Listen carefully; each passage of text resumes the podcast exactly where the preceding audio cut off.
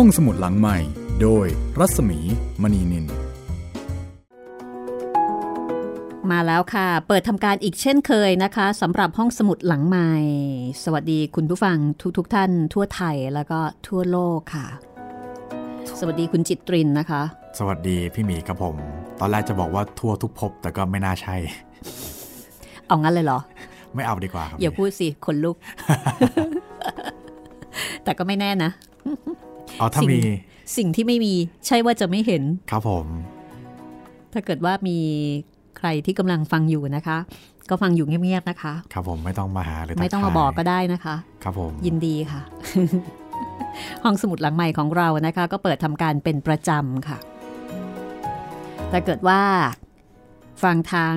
www.thaipbspodcast.com เราเจอเจอกันทุกวันจันทร์ถึงวันศุกร์เลย ครับผม9นาฬิกาถึง 10นาฬิกาครับผม ค่ะ มาอัปเดตตอนใหม่ๆ ได้แบบทันอกทันใจฟังก่อนใครเพื่อน แล้วก็เว็บไซต์เดียวกันนะครับ ฟังย้อนหลังได้ทันทีหลังจบรายการสดเลยครับผม แล้วก็ยังมีทางแอปพลิเคชันไทย PBS Podcast Podcast ช่องทางอื่นนะครับ Google Podcast Apple Podcast Podbean แล้วก็ Spotify ครับผม แล้วก็ยังมีทาง YouTube ด้วยนะครับ เป็น YouTube Channel Thai PBS Podcast ครับ ฟังจากช่องทางไหน รบกวนบอกกล่าว เล่ามาให้ฟังบ้างนะคะ บางทีเวลาที่มีคุณผู้ฟัง เขียนมาคุยทาง inbox เนี่ยค่ะ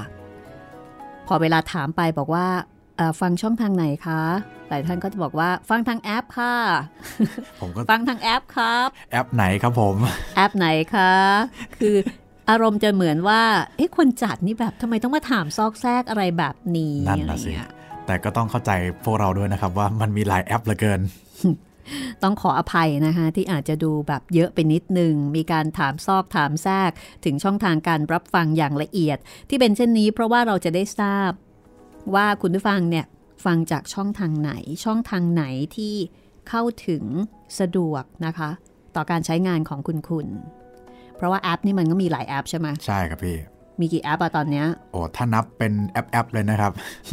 แอปแอปแบบไม่แอปก็มีแอปของเราเองไทย PBS Podcast อันนี้หนึ่งแล้วนะครับผมมีของ Google ครับอะสองละของ Apple ครับค่ะสามละ แล้วก็มีของ Spotify ครับค่ะ แล้วก็มี YouTube ก็นับเป็นแอปนะครับพี่ เออเนาะพอดบีน Podbean นี่ไม่รู้ว่ามีแอปหรือเปล่า มีแต่ว่ามีมีมีแอปมีมีใช่ไหมแอปครับก็พี่ปาเข้าไปเป็น 6 แล้วอะใช่ครับ เพราะฉะนั้นเข้าใจแล้วใช่ไหมคะ คุณผู้ฟังค่ะ ว่าทำไมเราถึงต้องถามว่าแอปไหนคะ รบกวนช่วยบอกวันนิดนึงครับผมเราจะได้ทราบนะคะ ขอบคุณล่วงหน้า แล้วก็ขอบคุณย้อนหลังสำหรับคุณผู้ฟังที่แจ้งผลการรับฟังมานะคะ วันนี้มาถึงตอนที่ 25 แล้วค่ะ แล้วก็เราก็จะค่อยๆ นับถอยหลัง น่าจะมีอีกประมาณ 3 ตอนรวมถึงตอนนี้ ไม่น่าเกินนี้ครับพี่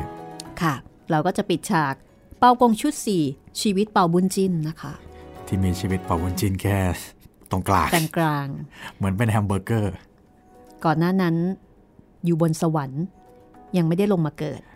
ตอนนี้อยู่ในนรก อยู่ในนรก ไปทำหน้าที่นะคะ ไปรับตำแหน่งใหม่ ได้รับการโปรโมทค่ะตำแหน่งใหม่ใหญ่กว่าเดิม แต่ว่าต้องลงไปอยู่ในนรกนะคะเป็นบุคคลที่ขึ้นสุดลงสุดจริง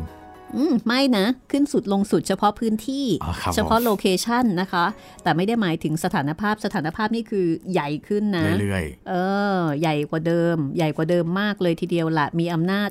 โอ้โห ต้องบอกว่า ล้นนรกๆลนนรก ไม่ใช่ล้นฟ้าครับล้นนรกเลยทีเดียว ดังนั้นนะคะ ถ้าเป็นไปตามนี้ ถ้าทำบาปทำกรรมนี้ระวังนะคะ อาจจะไปเจอเป่าบุญชิน นั่นน่ะสิครับ ไม่รอดค่ะ ตายแล้วก็ยังไม่รอดนะคะ นี่คือผลงานการเรียบเรียงนะคะของการจนาคพันธ์หรือว่าคุณวิจิตมาตรานะคะจัดพิมพ์โดยสำนักพิมพ์สร้างสรรค์บุ๊กส์ค่ะ หนังสือยังมีอยู่ในท้องตลาดนะคะ ถ้าเกิดว่าใครสนใจก็ลองค้นหาจากผลงานของสำนักพิมพ์สร้างสรรค์บุ๊กส์ได้ ขอบคุณมาณที่นี้ด้วย วันนี้เดี๋ยวเราจะมาฟังกันต่อนะคะ กับการศึกที่ทางฝ่ายตระกูลพังใช่ไหมมีความโกรธแค้นทางฝ่ายขุนนางตรงฉิน ที่ว่า ไปฆ่ายกครัวเอ่อชินอะไรนะ ชินชินเหลงชินเหลงกับชินชินโฮโฮไปฆ่าตระกูลพังฆ่ายกบ้านเลย เหมือนกับเป็นการแก้แค้นกลับด้วย เพราะว่าตระกูลพังเนี่ยก็มาระรานเขาก่อน ระรานเขาก่อนหลายครั้งแล้ว ครั้งนี้ก็เลยจัดการล้างบาง ฟังดูอาจจะโหดเหมือนกันนะคะเนี่ยแต่ว่าก็แต่ว่ามันก็เป็นการศึกกันเนาะใช่ครับเอ่อ ทีนี้พอหลังจากฆ่าล้างบางแล้วก็เลยมีความโกรธแค้นยกพวกมาเลยค่ะ คือทางฝ่ายตระกูลพังเนี่ยได้เปรียบในเรื่องของกองกำลัง อาวุธยุโทโธปกรณ์ เพราะว่ายึดอำนาจได้ ยึดอาณาจักรได้ เพราะฉะนั้นในเรื่องของทหารในเรื่องของในเรื่องของอาวุธยุโทโธปกรณ์เนี่ยไม่ต้องเป็นห่วง จัดเต็มจัดหนักค่ะ ยกกองทัพมาครั้งนี้นะคะ มาเท่าไหร่นะคุณจิตริน40หมื่นครับพี่ คนโบราณนี่เขาประมาณนี้นะ ประมาณ4ี่แสนใช่ไหมคเขารับเขาไม่ค่อยใช้คำว่าแสนเนาะใช่เขาจะใช้คำว่าเนี่ยสิบหมื่นอ่า เหมือนอย่างมีเพลงเนี่ยสิบหมื่นสิบหมื่นประมาณแสนหนึ่งไม่ใช่ประมาณละมันคือแสนหคือนึ่งแสนหนึ่งเลยใช่ไหมครับโอเค อันนี้ก็คือยกกองทัพมาเท่าไหร่สี่แสนสี่แสนครับโอ้ทัพใหญ่มากเลยนะมหามืดฟ้ามัวดินเลยเออคือไม่ได้ไปตีค่าศึกนะตีคนในชาติด้วยกันเองนั่นแหละ เหมือนกับตีกลุ่มกบฏครับ ตีฝ่ายอำนาจเก่า ใช้คำนี้ก็แล้วกันครับ จะมาปราบปรามให้สิ้นซากนะคะ ฝ่ายอำนาจเก่าก็มีพระราชบุตรเป็นประธาน แล้วก็มีโคเพงซึ่งเป็นอดีตขุนโจรค่ะ เป็นเจ้าของพื้นที่ ก็ทำหน้าที่รักษาที่มั่นคือเขาโง่ไทสัวนะคะ แต่ตอนนี้ในส่วนของชินชุนคีเนี่ยมีประสบการณ์เยอะ อายุเยอะแล้วนะคะ ก็ไม่วู่วาม รู้ว่าตัวเองมีคนน้อยกว่า เพราะฉะนั้นเมื่ออีกฝ่ายมาร้องท้าทายให้ออกไปรบ ชินชุนคีก็นิ่งซะ เรื่องอะไรฉันจะไป ฉันไปฉันก็เข้าทางเธอน่ะสิ และฉันก็มีคนน้อยกว่าเธอด้วย ชินชุนคีก็คิดอุบาย ในการที่จะรับมือกับอีกฝ่ายที่มีผู้คนมีกองกำลังเยอะกว่านะคะ ส่วนทางฝ่ายของตระกูลพังซึ่งนำโดยคุดหิมเนี่ย คุดหิมก็เป็นคนที่มีประสบการณ์พอรู้ว่าชินชุนคีเฉยนิ่ง แล้วก็ไม่รับมุก ไม่โกรธไม่หงุดหงิด ก็เริ่มกังวลแล้วกังวลเอ้ยเอายังไงดีวะเนี่ยแบบนี้นี่เรายกทัพกลับมือเปล่าแน่นอน นิ่งสงบสยบเคลื่อนไหวนะคะครับ เดี๋ยววันนี้เราจะไปฟังกันว่าทางฝ่ายของตระกูลพัง กองทัพซึ่งนำโดยคุดหิมมาเป็นทัพหน้าเนี่ย เขาจะแก้เกมยังไง แล้วก็จะมีการสู้รบกันยังไงนะคะ และที่สำคัญค่ะ พิเศษมากๆนะคะ วันนี้ค่ะในช่วงท้ายรายการ เราจะมีคลิปนะคะ ที่คุณผู้ฟังเนี่ยส่งมาร่วมจัดรายการกับเราค่ะ ประเดิมตอนแรกครับผม ตัดริบบิ้นเลยนะคะวันนี้ เป็นคลิปที่คุณผู้ฟังนะคะ ส่งมาจากแดนไกลไกลมากนะคะ ถึงสหรัฐอเมริกานะคะ ประมาณครึ่งโลกได้ครับ ค่ะ เดินทางมาถึงแล้วนะคะ จะเป็นคลิปจากหนังสือสองเล่ม ซึ่งเขียนโดยดอกไม้สดนะคะครับแต่ยังไม่บอกนะ ว่าจะเป็นเรื่องอะไรครับผมเดี๋ยวให้รอฟังกันเองนะคะ แต่แอบบอกไว้ก่อนได้เลยนะคะว่า เสียงอ่านเนี่ยโอเคมากๆเลยนะคะ ชัดเจน เสียงเพราะด้วยครับน่าฟังค่ะ ก็จะเป็นกิจกรรมนะคะ ที่เราจะเชิญชวนนะคะ ให้คุณคุณเนี่ยส่งคลิปการอ่านหนังสือเล่มที่คุณชื่นชอบประทับใจอ่ามาร่วมสนุกนะคะ กับทางรายการห้องสมุดหลังใหม่ เพราะฉะนั้น วันนี้ค่ะ ในช่วงท้ายของรายการรอฟังนะคะ แต่ตอนนี้เดี๋ยวเราไปดูสถานการณ์กันก่อนก็แล้วกันนะคะ ว่าสถานการณ์การศึกจะเป็นอย่างไรบ้างนะคะ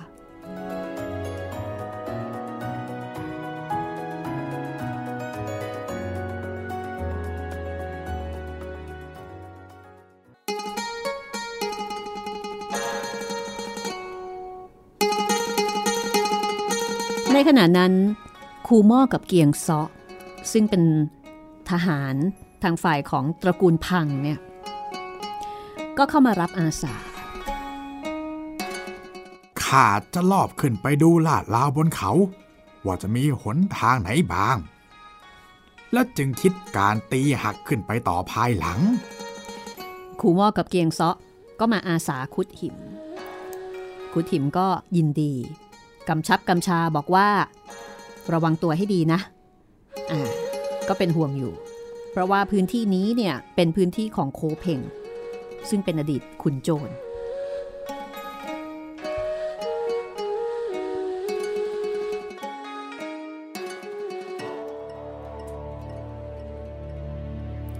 พอถึงเวลาดึกสงัด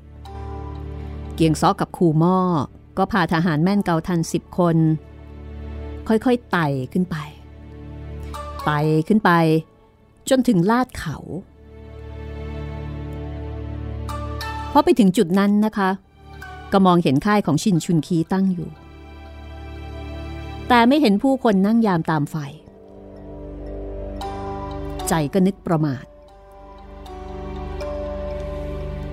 ชินชุนคีนี่ ตอนแรกเราคิดว่าเป็นผู้ชำนาญตำราพิชัยสงคราม แต่ที่แท้ก็เป็นคนโง่เขลาหยิ่งนัก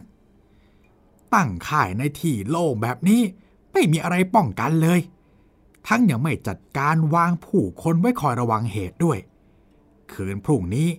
ถ้าเรายกทหารมาสักพันเดียว ก็จะตีหักเอาได้โดยง่าย แต่ไหนๆเรามาเวลาปลอดคนเช่นนี้แล้ว ก็ควรจะลอบขึ้นไปดูให้เห็นเหตุการณ์อย่างอื่นไว้อีก พอคิดเช่นนั้น ก็พากันค่อยๆยย่องเข้าไป เห็นในค่ายมีไฟจุดอยู่ ก็แอบมองดู ปรากฏว่าในค่ายนั้น มีคนคุยกันอยู่กลุ่มหนึ่ง คนหนึ่งกล่าวว่า นี่นี่ชินชุนคีเนี่ย ที่แรกข้าก็คิดว่าเป็นคนกล้าหาญแต่ที่แท้เนี่ย เป็นคนขี้ขลาดตาขาว อีกคนหนึ่งก็โต้ตอบว่า ท่านเนี่ยพูดถูกทีเดียวแต่ชินชุนคีไม่เป็นคนขี้ขลาด ก็คงจะอนุญาตให้ข้าเนี่ยลงไปรบกับไอ้ฝั่งนู้นแล้วข้าก็วิตกเหมือนกัน เพราะว่าคุดหิมเนี่ยมีทหารตั้งสี่สิบหมื่นพวกเรามีสิบหมื่นแค่นั้นเอง เฮ้ย อย่าพูดถึงจะออกรบเอาชัยชนะเลย แค่เพียงแบ่งกันรักษาเขาให้ทั่วเนี่ย มันยังไม่พอเลย อีกคนหนึ่งก็บอกว่า นี่นี่นี่นี่ข้าคิดว่าพวกเราเนี่ย น่าจะไปสวามิภักดิ์กับคุดหิมเสียดีกว่าเป็นโจรแบบนี้นะ ประเหมาะเคราะห์ดี อาจจะได้เป็นคุณนางกับเขาบ้าง นี่อย่าพูดอึกกระทึกไป ถ้ารู้ถึงหูชินชุนขีเข้าแล้วก็ เราตายแน่ ๆ เลย ไว้คิดกันทีหลังเถอะ เกียงซอกับคูหม้อได้ฟังคนเหล่านั้นพูดกันโดยตลอด ก็แอบกระซิบ ว่านายทหารพวกนี้กำลังคิดจะเอาใจออกห่างจากชินชุนคี อืม ถ้าเราเนี่ย เข้าไปเกลี่ยกล่อมก็คงจะสำเร็จ ตอนนี้ชินชุนคีคงจะอยู่ที่อื่น พวกนี้ถึงได้พูดความลับกันได้ เฮ้ย แต่ทหารในค่ายนี้ทั้งหมด คงเป็นน้ำหนึ่งใจเดียวกันทั้งสิ้น ปรึกษากันแล้ว เกียงซอกับคูหม้อก็พากันเดินไปยังหน้าค่าย ส่วนทหารสิบคนนั้นใช้ให้ซุ่มอยู่ ทหารเฝ้าประตู เห็นคนเดินมาสองคน ก็ตกใจ เฮ้ย เจ้าสองคนน่ะ มาจากค่ายไหนฮะ แล้วมีธุระอะไร ครูหม้อเป็นฝ่ายตอบว่า เอ๊ะเราจะมาหานายของเจ้านะ เจ้าจงพาเราเข้าไปเถอะ ทหารก็เลยเข้าไปบอกงักตรงเสงให้ทราบ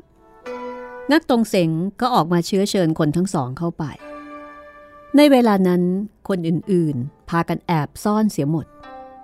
เหลืออยู่เพียงแค่งักตรงเสงคนเดียว งักตรงเสงก็เลยทำทีเป็นถามว่า เอ๊ะท่านทั้งสองเนี่ย ชื่อใดแท่ใดฮะ แล้วทำไมถึงมาหาข้าในเวลาค่ำคืนแบบนี้ เกียงซ้อบอกว่า ข้าพระเจ้าชื่อเกียงเซาะเป็นนายทหารเอกของพระเจ้าแผ่นดินสอง ที่มาหาท่านเนี่ย ก็เพื่อจะแนะนำท่านทั้งสองว่า บัดนี้คุดหิม เป็นแม่ทัพถือรับสั่งให้มากำจัดพระราชบุตรกับชินชุนคี เพราะว่าชินชุนคีเนี่ย คิดจะตั้งตัวเป็นใหญ่ จึงได้หลอบพาพระราชบุตรมา แล้วก็เอาพระราชบุตรออกหน้าเกลี้ยกล่อมผู้คนให้เข้าด้วย โดยอ้างว่าจะกู้ราชสมบัติให้แก่พระราชบุตร ท่านก็เป็นผู้มีสติปัญญา ไม่ควรจะหลงลม ชินชุนคีที่คิดทรยศต่อพระเจ้าสองเองจงฮ่องเต้ผู้เป็นกษัตริย์อันประเสริฐ ให้ชาวเมืองตราหน้าว่าเป็นกังฉิน ท่านเนี่ยควรจะเข้ากับคุดหิมทำความชอบให้กับแผ่นดินไม่ดีกว่าหรือไงอา้าวแล้วท่านทั้งสองน่ะชื่อใดแท้ใด แล้วเป็นชาวเมืองไหนล่ะฮะ โปรดบอกให้ข้าทราบด้วย งักตรงเสงก็เลยบอกว่า อันตัวของงักตรงเสงนั้นแซงงุย ชื่อขี ส่วนน้องชาย ชื่อว่าเขียง เป็นชาวด่านซัมกวน ก็คือโกหกนั่นเอง ไม่ได้บอกชื่อจริง แล้วก็สร้างเรื่องว่า ชินชุนคีได้ไปชักชวนตนเองกับพักพวก โดยอ้างว่าพังหวนกับสนมเอก พังกุยหุย คิดขบฏ แย่งชิงราชสมบัติจนพระราชบุตรต้องพัดพรากจากบ้านเมือง งักตงเสงบอกว่า ด้วยเหตุนี้ ตนแล้วก็พวกพ้อง ก็เลยเชื่อตามนั้น คิดจะมาช่วยเจ้านาย ปราบปรามพวกกังฉิน นี่คือสาเหตุที่มาเข้าด้วยกับชินชุนคีแต่ไม่ได้ทราบว่าชินชุนคีจะคิดการใหญ่ แย่งราชสมบัติเสียเอง ข้าพระเจ้าเปรียบเหมือนคนหลงทางทำไมได้ท่านช่วยชี้ทางให้ทราบ ก็จะหลงเชื่อชินชุนคีทำการทรยศต่อเจ้านายเป็นแน่แท้ ข้าพเจ้ามีความขอบใจท่านยิ่งนัก พองักตรงเสงสร้างเรื่องบอกกับเกียงเซาะแล้วก็คูหม้อดังนั้นแล้ว สองคนนั่นก็เชื่อ เกียงซอก็เลยบอกว่า เอางี้ก็แล้วกันถ้างักตรงเสงแล้วก็พวก ช่วยกำจัดพระราชบุตรแล้วก็ชินชุนคีได้ จะช่วยเสนอความดีความชอบ ให้พระเจ้าซองเองจงฮ่องเต้แต่งตั้งให้เป็นขุนนาง นักตรงเสงก็เลยบอกว่า ได้เลย ถ้าเป็นเช่นนั้น เดี๋ยวจะไปเกลี้ยกล่อมบรรดาลิ้วล้อ และถ้าสามารถจับตัวพระราชบุตรกับชินชุนคีได้ ก็จะจับส่งไปให้กับเกียงซอท่านนะจงกลับไปบอกแม่ทัพให้เตรียมการเถอะ ในสามวันนี้ข้าจะจัดการให้สำเร็จเอง แล้วก็จะแนะหนทางที่จะยกทหารเข้าตีภูเขานี้ให้ทราบทุกอย่างเลยด้วย เกียงซอกับคูหม้อ ก็ดีใจ กระยิมยิ้มย่องละค่ะคำนับลาพาทหารสิบคนกลับไปเข้าค่ายตามเดิม พอรุ่งขึ้นก็เล่าให้คุดหิมฟัง แต่คุดหิมเป็นคนฉลาด มีไหวพริบ ก็คัดค้าน เอแต่ชินชุนคีเนี่ย เป็นคนมีสติปัญญาสามารถอยู่นะ ไหนเลยจะโง่งม จนไม่รู้ว่าทหารของตนเนี่ยเอาใจออกห่าง เราเกรงว่า นี่จะเป็นอุบายแน่ ๆ เลย ที่ชินชุนคีจะเอาอุบาย จิ้วยี่เขียนอุยกาย แล้วส่งไปล่อลวงโจโฉหลอกเรานั้น ไม่สำเร็จหรอก ในขณะที่เกียงซาะก็ยังคงเชื่อมั่นในความคิดของตัวเอง แต่ข้าว่าท่านเนี่ยไม่ต้องสงสัยมากหรอก เพราะว่าก่อนที่ข้าจะเข้าไปพูดกับพวกนั้นเนี่ยข้าก็ได้แอบฟังความลับมาโดยตลอดแล้ว ถ้าท่านไม่เชื่อ เดี๋ยวข้าจะไปพาสองคนนั้นมาหาท่านให้จงได้ คูทิมได้ฟัง ก็นิ่งตรึกตรองอยู่ แล้วก็เห็นด้วย ก็บอกกับทางด้านของเกียงเซาะแล้วก็คูม้อว่าให้ไปพาคนทั้งสองมาหาก่อน กียงซอก็เลยเขียนจดหมายฉบับหนึ่ง ผูกลูกเก่าทัน แล้วก็ยิงไปที่ค่ายของงักตรงเสงงักตรงเสงก็นำความไปบอกชินชุนคี ชินชุนคีก็เลยแนะนำอุบายให้ งักตรงเสงก็กลับมาเขียนจดหมายตอบอีกฉบับหนึ่งผูกลูกเก่าทัน แล้วก็ยิงตอบกลับไป เกียงซาะเอาจดหมายฉบับนั้นให้คุดหิมดู ในจดหมายฉบับนั้น มีข้อความว่า ข้าพเจ้างุยขี ขอคำนับมายังท่านเกียงเซาะ ตามที่ท่านแม่ทัพต้องการจะพบข้านั้น ข้ายินดีจะไปคำนับโดยเร็ว แต่เกรงว่า ถ้าชินชุนคีทราบเรื่อง การของเราที่คิดไว้ก็จะเสียไป บัดนี้ข้าจะให้งุยเขียง น้องชายของข้ามาคำนัดแทน ส่วนข้าจะอยู่รับหน้าเวลาชินชุนคีมาตรวจตราค่ายคำวันนี้ ขอให้ท่านมาคอยรับน้องชายข้าพเจ้าเถิดกุถิมอ่านหนังสือ พอทราบใจความแล้ว ก็รู้สึกยินดี แล้วก็เชื่อ ว่าอีกฝ่ายคงจะมีใจออกห่างชินชุนคีจริง ๆ พอตกค่ำเกียงเซาะก็ให้ขู่หม้อคุมทหารไปคอยรับที่เชิงเขา ส่วนทางฝ่ายของชินชุนคีนั้น ในเวลาเดียวกัน ก็เรียกงักษินเข้ามา แล้วก็บอกอุบายต่างๆให้ ในส่วนของงักษินยังไม่เคยออกทัพจับศึก แต่ก็เป็นคนกล้าหาญไหวพริบดี พอได้รับคำแนะนำก็ปลอมตัวเป็นงุยเขียง ขึ้นม้า แล้วก็ทำเป็นลอบหนีลงจากเขา พอถึงต้นสนใหญ่เชิงเขา ก็ทำท่าทางเลี้ยวหน้าเลี้ยวหลัง เหมือนกลัวคนจะเห็น ขู่หม้อซึ่งแอบดูอยู่ พอเห็นงักษินลงมา ก็ดีใจ แล้วก็รีบเข้าไปใกล้ แล้วก็ทักทาย นี่ท่าน ข้ามาคอยท่านอยู่นานแล้ว งักษินก็ทำเป็นสะดุ้ง แล้วก็เพ่งดูหน้า ก็จำได้ว่าเป็นขู่หม้อจากนั้นก็รีบลงจากม้ามาคำนับ ขู่หม้อก็พามาที่ค่าย เกียงซอก็ดีใจยิ่งนัก พางักษินเข้าไปพบกับคุดหิม งักษินก็คุกเข่า แสดงกริยาที่ดูสะทกสะท้าน ก่อนจะบอกว่า ข้างุยเขียง มาคำนับท่านแม่ทัพ ขอท่านได้โปรดชุบเลี้ยงข้าพเจ้าด้วยเถิด คุดหิม เห็นงักษินมีท่าทีกลัวเกรง ก็นึกในใจว่า อืม ชายคนนี้เป็นคนขลาด ถ้าเราแกล้งสำทับถาม ก็จะได้เรื่องว่ามาดีหรือมาร้ายนี่เจ้า เจ้าถือคำสั่งชินชุนคีให้มาหลอกเราใช่ไหม เรารู้ทันเจ้าหรอก เจ้าเนี่ยบอกเสียโดยดีดีกว่า ถ้ายังดื้อดึงไม่บอกแล้วก็ เราจะฆ่าเสีย เจ้าอย่านึกเลยว่าจะได้กลับไปอีก พอพูดแล้วก็สั่งให้ทหารมาจับตัวไว้ทำทีเป็นว่าจะฆ่าเสีย แต่งักษินเป็นคนฉลาด แกล้งทำเป็นตกใจทำเป็นร้องไห้ แล้วก็บอกว่าเออคือคือคือคือว่าเอองุยขีพี่ชายเรา มันไม่ดี หลงเชื่อไอ้เกียงเซาะ ล่อหลอกให้เรามาตาย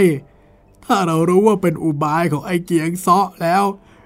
เราจะไม่มาหาที่ตายเลยกูทิมได้ฟังก็หัวเราะ เรียกให้ทหารนำตัวงักษินกลับมา เอาเอาเอาเอาเจ้าไม่ต้องกลัว เจ้าไม่ต้องกลัว เราจะชุบเลี้ยงเจ้าเอง แต่เราสงสัยว่าเจ้าเนี่ย เป็นทหารแท้ๆ แต่ทำไมถึงขี้กลัวนะอะฮะ งักษินก็เลยแกล้งตอบว่า ตัวเองนั้นไม่ค่อยได้ฝึกหัดเพลงอาวุธ เพราะว่าอยู่กับพระราชบุตรมาแต่เล็กแต่น้อย เป็นคนโปรดของพระราชบุตร พระราชบุตรก็มักจะชวนไปยิงนกเที่ยวเล่นอยู่เสมอ จึงไม่ได้ทำการฝึกซ้อมเพลงอาวุธใดข้าเนี่ยเออไม่ค่อยชำนาญในทางรบพรุ่งเท่าไหร่ ใจจึงไม่กล้า ข้าถนัดแต่ยิงเกาทันเท่านั้นแหละคุถิมนั้น พอได้ยินคำว่า เป็นคนโปรดของพระราชบุตร แค่นี้ก็ดีใจเหลือหลายแล้ว จะรบเก่งหรือว่าไม่รบเก่งนี่ไม่ใช่ประเด็นคุถิมก็นึกในใจว่า ถ้าเป็นเช่นนั้น ก็จะใช้คนคนนี้นี่แหละ ไปล่อให้พระราชบุตรมาพบกับตน คุดหิมก็เลยกล่าวออกไปว่า ถ้าเจ้าล่อให้พระราชบุตรมาพบกับเราได้แล้วก็ เราจะแต่งตั้งให้เจ้าเป็นขุนนาง เป็นนายทหารกองเกาทันเลย นักสินก็ทำเป็นดีใจ ดีเลย ถ้าท่านอยากได้ตัวพระราชบุตรเนี่ย ก็ให้อ้อมไปทางเขาด้านใต้ ข้าเนี่ยล่อให้พระราชบุตรมาทางนี้ไม่ได้หรอก เพราะว่าชินชุนคีเนี่ย ระวังกวดขัน ไม่ให้พระราชบุตรไปไหนเลย แต่ว่าวันพรุ่งนี้ตอนกลางวัน เดี๋ยวข้าเนี่ยจะชวนพระราชบุตรไปยิงนก แล้วท่านก็ไปคอยดักอยู่เถอะคุดหิม ก็ดีใจ ถามต่อไปว่า แล้วพี่ชายสั่งมาว่ายังไงบ้าง นักสินก็เลยบอกว่า พี่ชาย สั่งมาว่า พรุ่งนี้เวลาสามยาม ให้ท่านคุมทหาร ไปยึดเขาลูกต้น ที่พี่ชายข้ารักษาอยู่ แล้วพี่ชายของข้าจะทำเป็นหนีไปหาชินชุนคีที่เขาลูกที่สองคุณทิมได้ฟังก็โอเคเลย เป็นไปอย่างที่คิดเอาไว้ รู้สึกว่าแหมหนทางสะดวกดีเหลือเกินคุณทิมก็เลยกล่าวกับนักสินว่า ดีเลย พรุ่งนี้ตอนกลางวัน จะไปพาตัวพระราชบุตรมาก่อน แล้วตอนกลางคืน จึงจะค่อยไปตามคำของพี่ชายเจ้า จากนั้นงักสินก็คำนับลา แล้วก็กลับมาที่ค่าย มาเล่าความให้งักตรงเสงฟังทุกประการ รุ่งขึ้นงักตรงเสงก็นำความไปแจ้งให้กับชินชุนคีชินชุนคีก็สั่งให้คนใช้ไปเอาเครื่องทรงของพระราชบุตรมาให้โค้งหวนใส่ แล้วก็ออกออแล้วก็บอกอุบายให้ฟังก็คือไม่ได้ให้พระราชบุตรตัวจริงเนี่ยมา ให้คนอื่นทำทีเป็นแทนโค้งหวนกับงักศิลก็สะพายเกาทัน ขี่ม้า ลงมาจากเขาทางด้านใต้ โดยมีงักสงกับงักเจงติดตามไปด้วย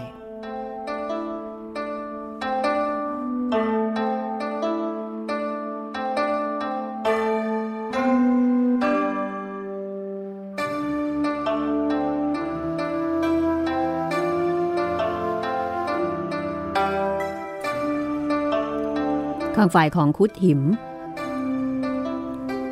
รุ่งขึ้น ก็จัดทหารจำนวนห้าพันไปซุ่มเอาไว้ที่ชายป่าข้างเขาด้านใต้ แล้วก็ชวนทิปาเถียวกับเทียวไข่ขี่ม้าไปรอคอยอยู่ พอถึงตอนกลางวัน มีทหารคนหนึ่งเข้ามาบอกว่าเอองูงวยเขียง พาพระราชบุตร มาอยู่ใต้ต้นสนใหญ่ตรงนั้นงุดขิมก็ดีใจจุดประทัดสัญญาณขึ้น พวกทหารก็ล้อมไว้โดยรอบโค้งหวนทำทีเป็นตกใจ จะชักม้าหนี แต่เมื่อไม่มีหนทางจะไป ก็ได้แต่ยืนม้าเฉยอยู่ขุดหิมเข้าใจว่าโค้งหวนเป็นพระราชบุตร ก็ขับม้าเข้าไปใกล้ ย่อตัวลงคำนับ บัดนี้ พระราชบิดาของพระองค์ ใช้ให้ข้าพเจ้ามาเชิญเสด็จกลับไปเมืองหลวง โค้งหวนในคราบของพระราชบุตรก็ทำทีเป็นตอบว่า พระราชบิดาของเรากำลังหลงไหลในนางพังกุยหุย ถึงแก่ฆ่าพระราชมารดาเราเสีย ถ้าเรากลับไปเฝ้า ก็จะฆ่าเราเสียอีก เราอยู่กับชินชุนคีกกกูที่นี่ก็สบายดีแล้ว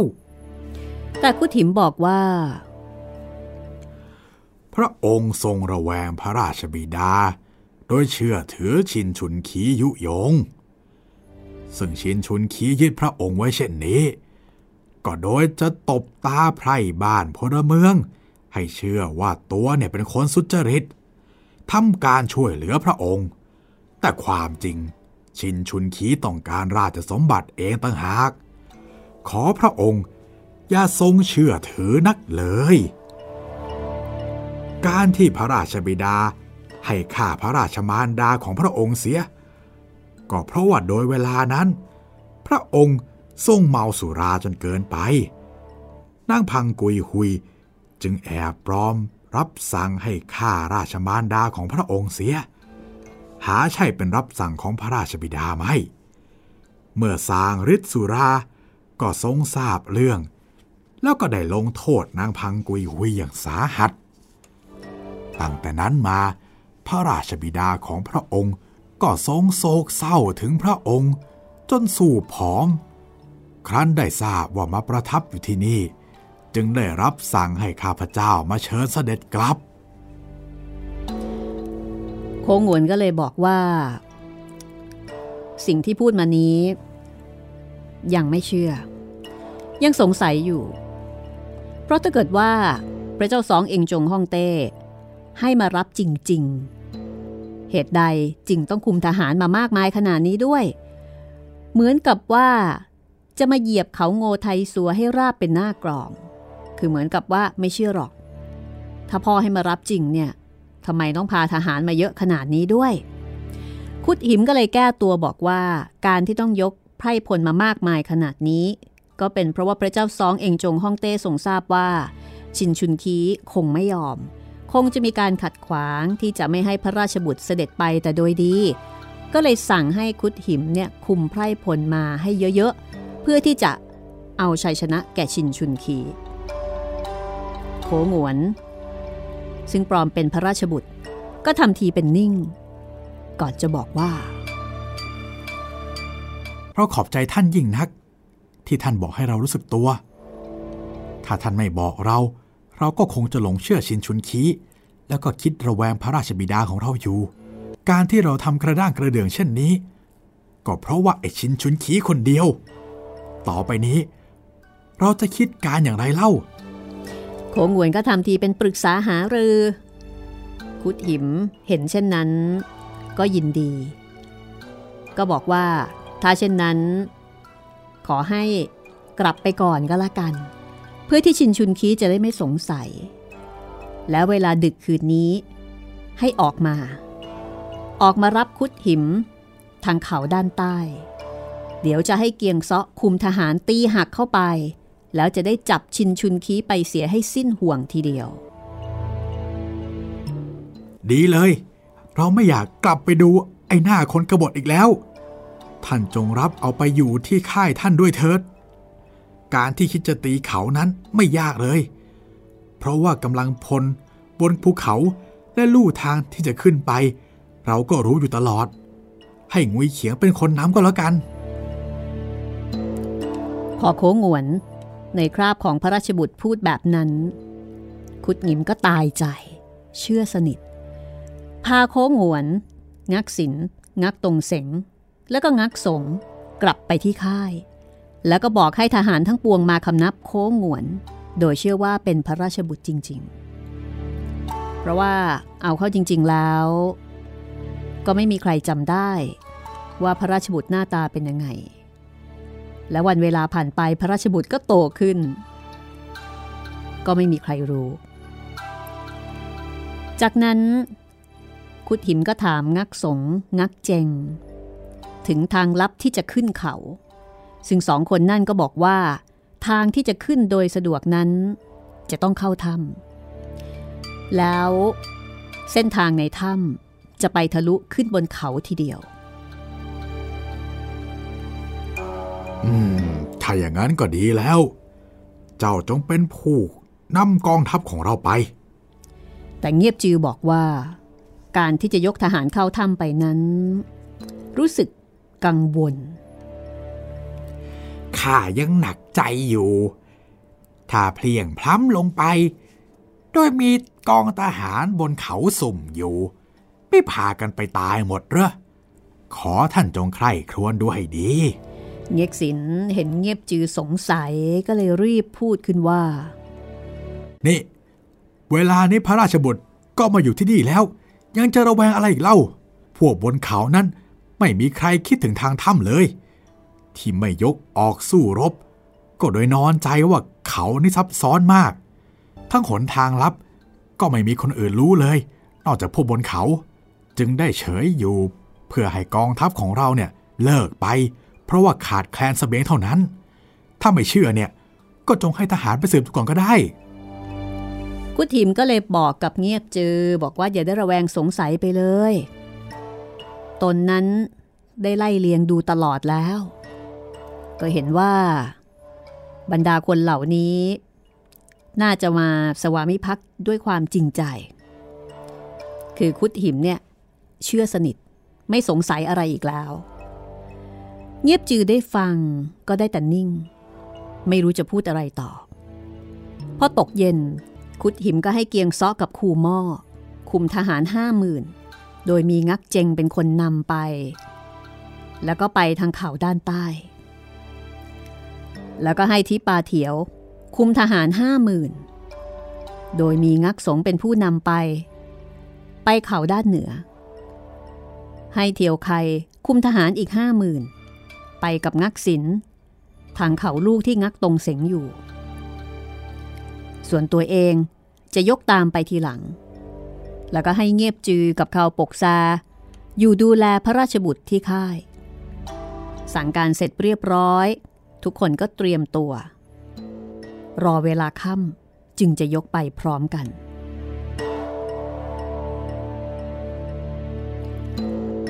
ข้างฝ่ายชินชุนคี พอเวลาบ่ายก็มีการเรียกประชุมนายทหารพร้อมกัน สั่งการให้งักตรงเสงคอยรับกองทัพข้าศึก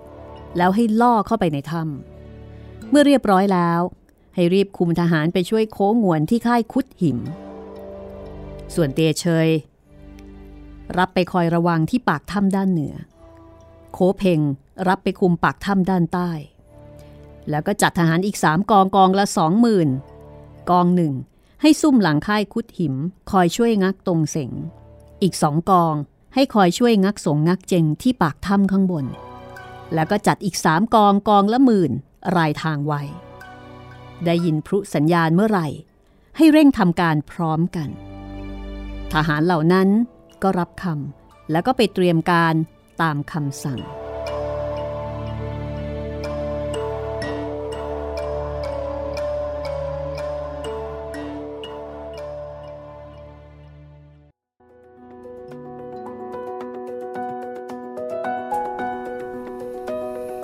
เราพักความตื่นเต้นเอาไว้ตรงนี้ก่อนก็แล้วกันนะคะ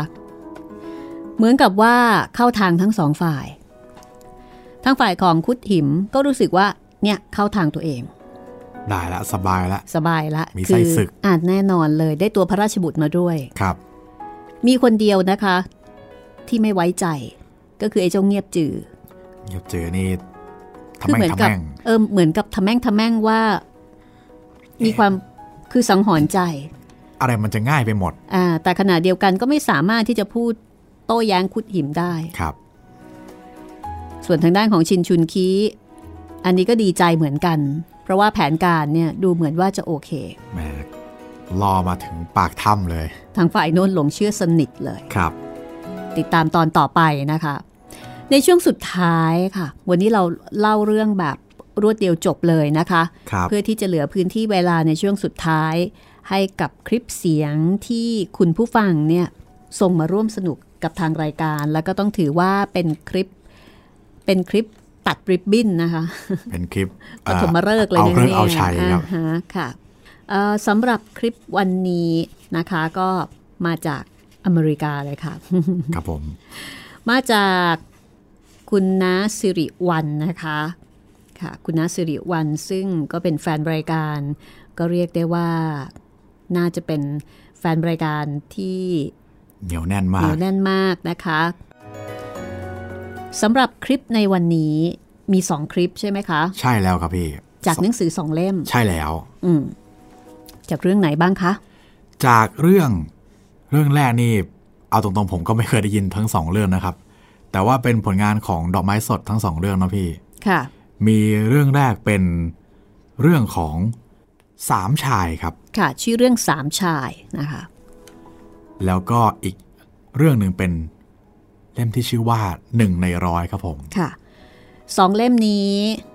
เป็นผลงานชิ้นเอกของดอกไม้สดนะคะ ครับ เดี๋ยวเราจะให้ฟังทีละคลิป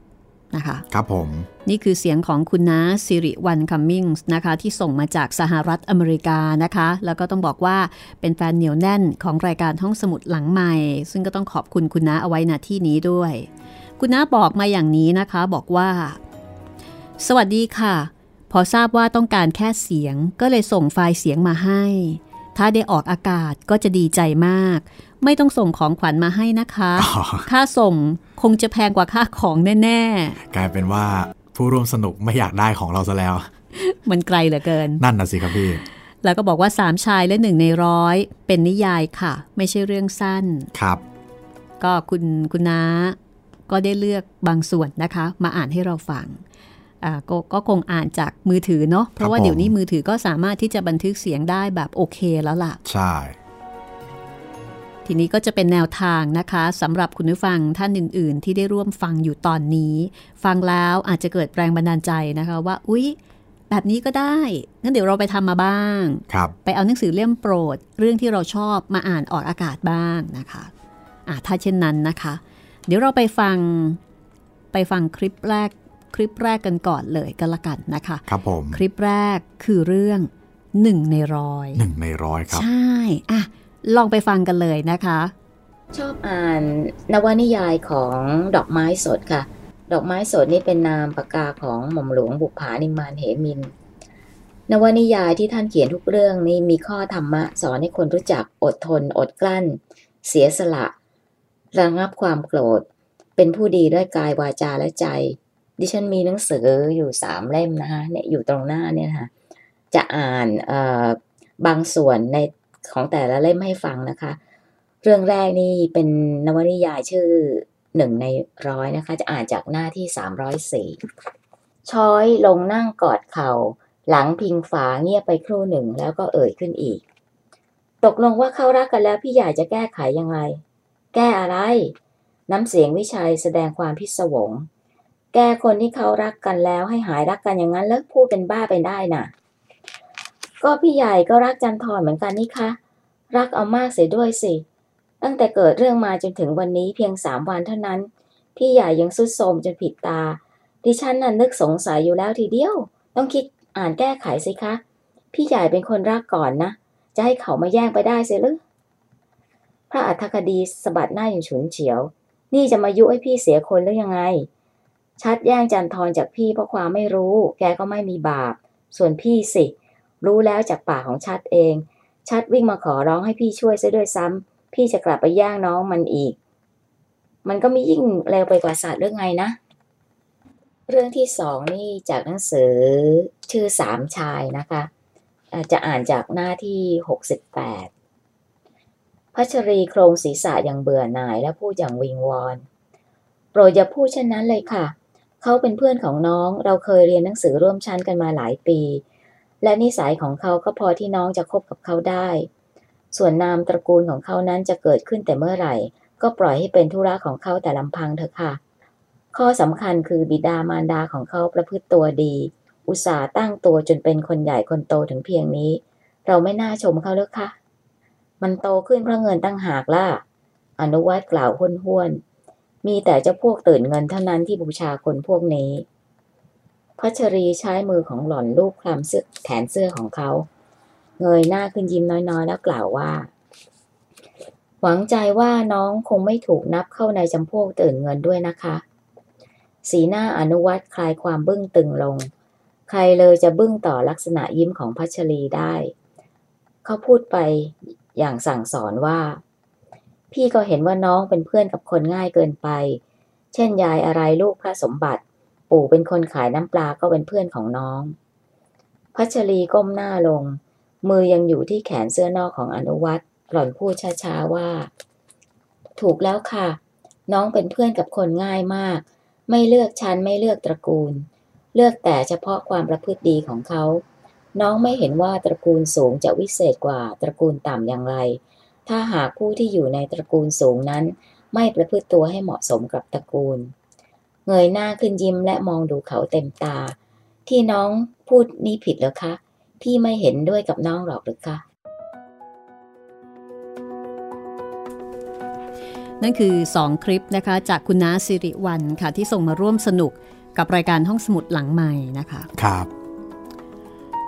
จากเรื่องสามชาย แล้วก็หนึ่งในร้อย เหมือนกับเป็นน้ำจิ้ม ใช่ครับพี่ฟังแล้ว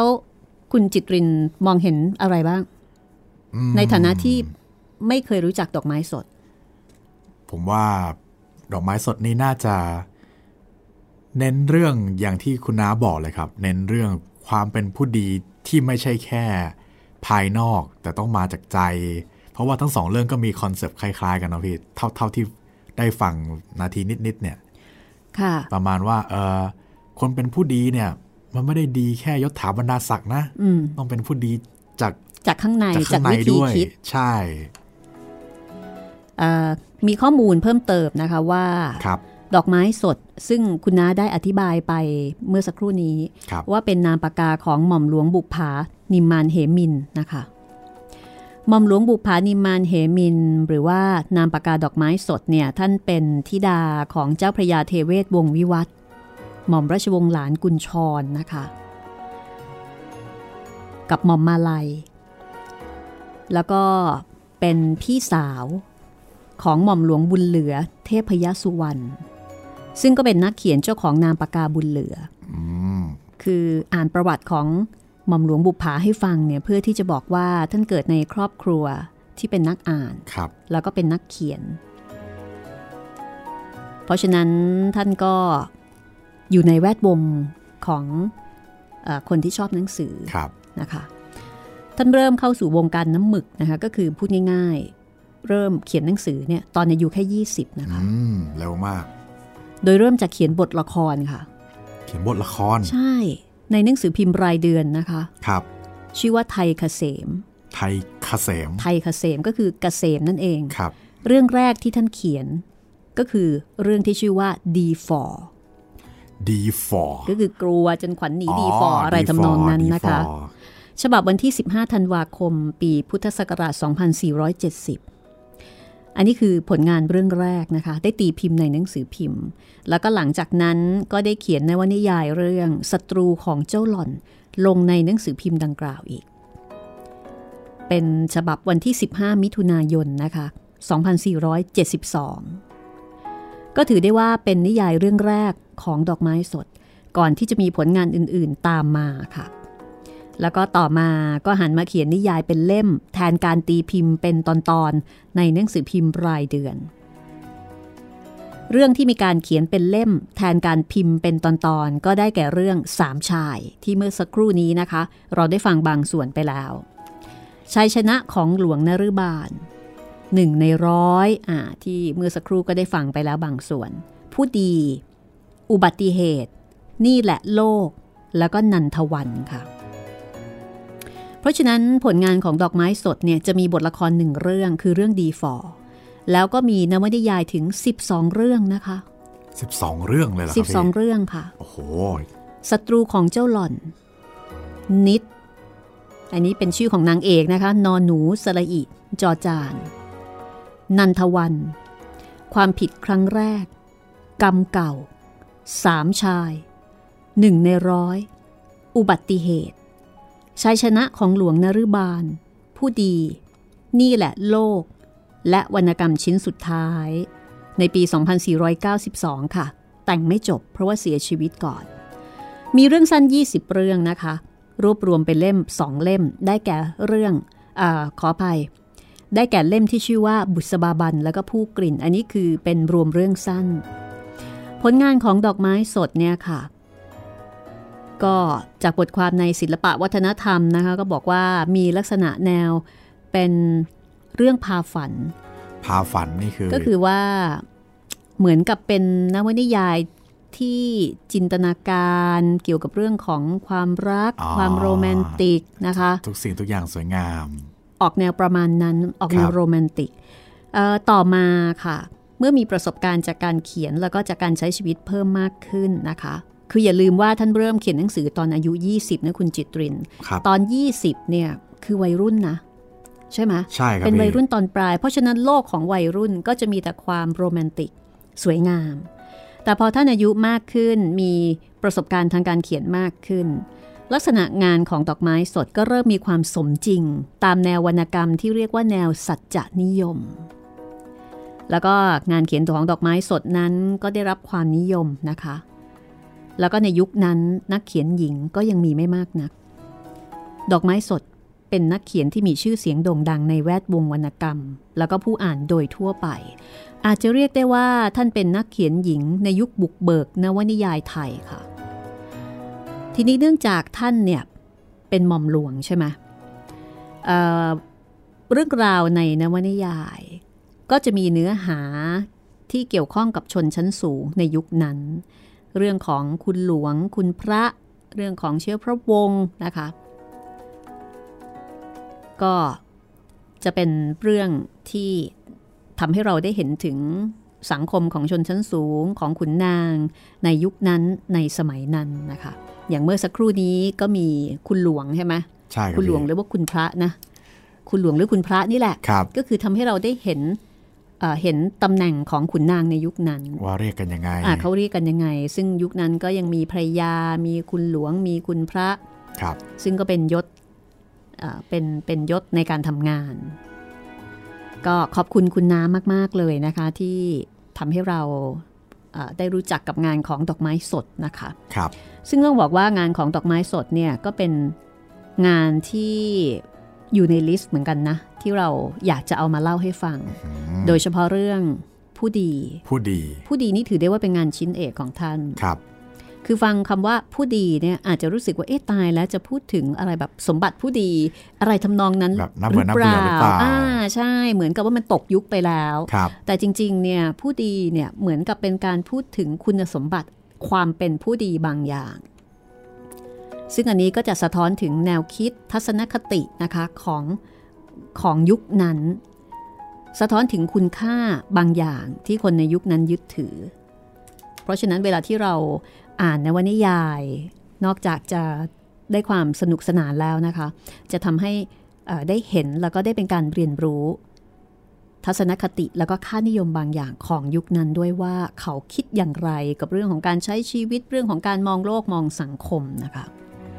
แต่ปัญหาก็คือว่าไม่มีหนังสือ นั่นนะสิครับ หนังสือหายากมากนะคะ ครับ เดี๋ยวถ้าเกิดว่ามีหนังสือหรือว่ามีผลงานของดอกไม้สดก็น่าที่จะได้เอามาเล่าให้ฟังกัน งานของดอกไม้สดได้รับการนำมาทำเป็นเอ่อละครนะคะ เป็นละครเป็นหนังนะถ้าพี่จำไม่ผิด อุบัติเหตุเนี่ยเคยเป็นละคร นิดนี่ก็เป็นนิดนิดเนี่ยเคยเคยเป็นแต่นานมาแล้วครับ คืองานของดอกไม้สดเนี่ย เอามาทำเป็นละครสนุก คือเป็นเรื่องของผู้หญิงเป็นเรื่องความรัก เรื่องโรแมนติกครับเนี่ยทำละครสนุกมากนะคะแต่เด็กยุคใหม่นี่อาจจะไม่ค่อยคุ้นนะอาจจะเก่าไปสักนิดหนึ่งย้อนยุคอะเป็นละครย้อนยุคครับ เป็นละครพีเรียด ก็สนุกเลยทีเดียว คุณผู้ฟังฟังแล้วนะคะ พอได้แรงบันดาลใจได้ไอเดียไหมคะน่าว่าจะมีหนังสือเล่มโปรด น่าจะมีหลายคนจำคลิปนี้เป็นเป็นตัวอย่างเลยครับพี่ทำแบบนี้ค่ะ ง่าย ๆเลย ใช่ครับ อ่านแบบนี้เลยนะคะ หรือว่าอาจจะอ่านอาจจะเล่าคือแล้วแต่คุณเลยครับ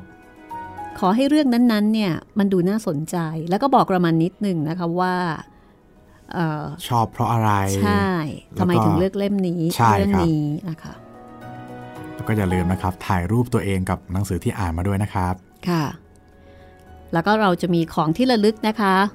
มอบให้สำหรับคลิปที่ได้รับการนำมาออกอากาศ ของคุณนาได้ยังมีอีกคลิปหนึ่งใช่ไหมคะ ใช่ครับผมเดี๋ยวเรายกยอดไว้สัปดาห์หน้าดีกว่าครับพี่ค่ะ เพราะว่าคลิปนั้นจะค่อนข้างยาวนิดนึง ใช่ครับคลิปนั้นมาจากเรื่องเรื่องผู้ดีนี่แหละครับอ่พี่าผู้ดีนี่พี่อยากอ่านนะ เพราะเป็นหนังสือที่ตามหามานานเหมือนกันแต่ว่า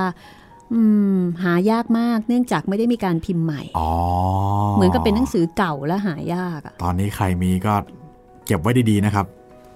น่าจะหายากหายากหายากอยู่ค่ะ วันนี้ขอบคุณคุณน้าสิริวันมากนะคะ ที่ได้ส่งคลิปมาเปิดประเดิม เริ่มต้นกิจกรรมกับเรานะคะ แล้วก็ถือโอกาสเชิญชวนคุณผู้ฟังค่ะ ส่งคลิปมาร่วมจัดรายการกับเรานะคะ มีของที่ระลึกน่ารักน่ารักรออยู่ค่ะ ก็อ่านคลิปแล้วก็ส่งมาได้นะคะ ทางเพจรัศมีมณีนิน inbox มาเลย หรือถ้าเกิดว่าไม่เข้าใจสงสัยติดขัดตรงไหน ก็ inbox มาถามมาคุยได้เช่นกันค่ะ ครับ คุณจิตรินมีอะไรอยากจะฝากไว้ไหมคะ ก็อย่าลืมนะครับ ติดตามพวกเราได้หลาย ๆ ช่องทางที่บอกไว้ตอนต้นนะครับ แล้วก็ถ้ามีปัญหาอะไรก็ทักทายสอบถามหรือบอกกันมาทางแฟนเพจ Facebook ไทย PBS Podcast ครับอ๋อแล้วก็มีอีกเรื่องหนึ่งนะคะว่าเราจะมีคลิปสัมภาษณ์อ่าใช่แล้วมีคลิปสัมภาษณ์วัน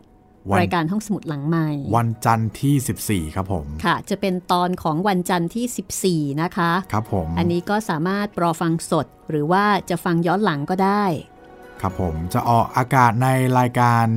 Podcast Review นะครับของค่ะไทย PBS Podcast ครับ ค่ะ รายการ Podcast Review ใช่ครับผม ค่ะ ก็เข้าไปที่เพจ Podcast ไทย PBS Podcast ครับผม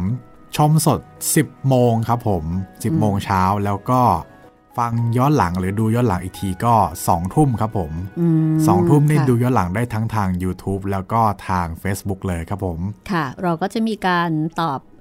เออข้อสงสัยนะคะที่คุณผู้ฟังได้ฝากคำถามเอาไว้ในหน้าเพจ ทั้งเพจของไทย PBS Podcast แล้วก็ที่ Facebook ของของดิฉันเองนะคะ ที่ได้แชร์ไป แล้วก็มีคุณผู้ฟังที่เอ่อ ส่งคำถามมานะคะ เราก็ได้ตอบคำถาม เพื่อที่จะให้คุณได้รู้จักกับห้องสมุดหลังไม้ถึงที่มาที่ไปได้ดียิ่งขึ้น ครับผม ค่ะ ติดตามให้ได้นะคะ เอาละค่ะ วันนี้หมดเวลาแล้ว เราสองคนขออนุญาตปิดห้องสมุดก่อนนะคะ สวัสดีครับ สวัสดีค่ะ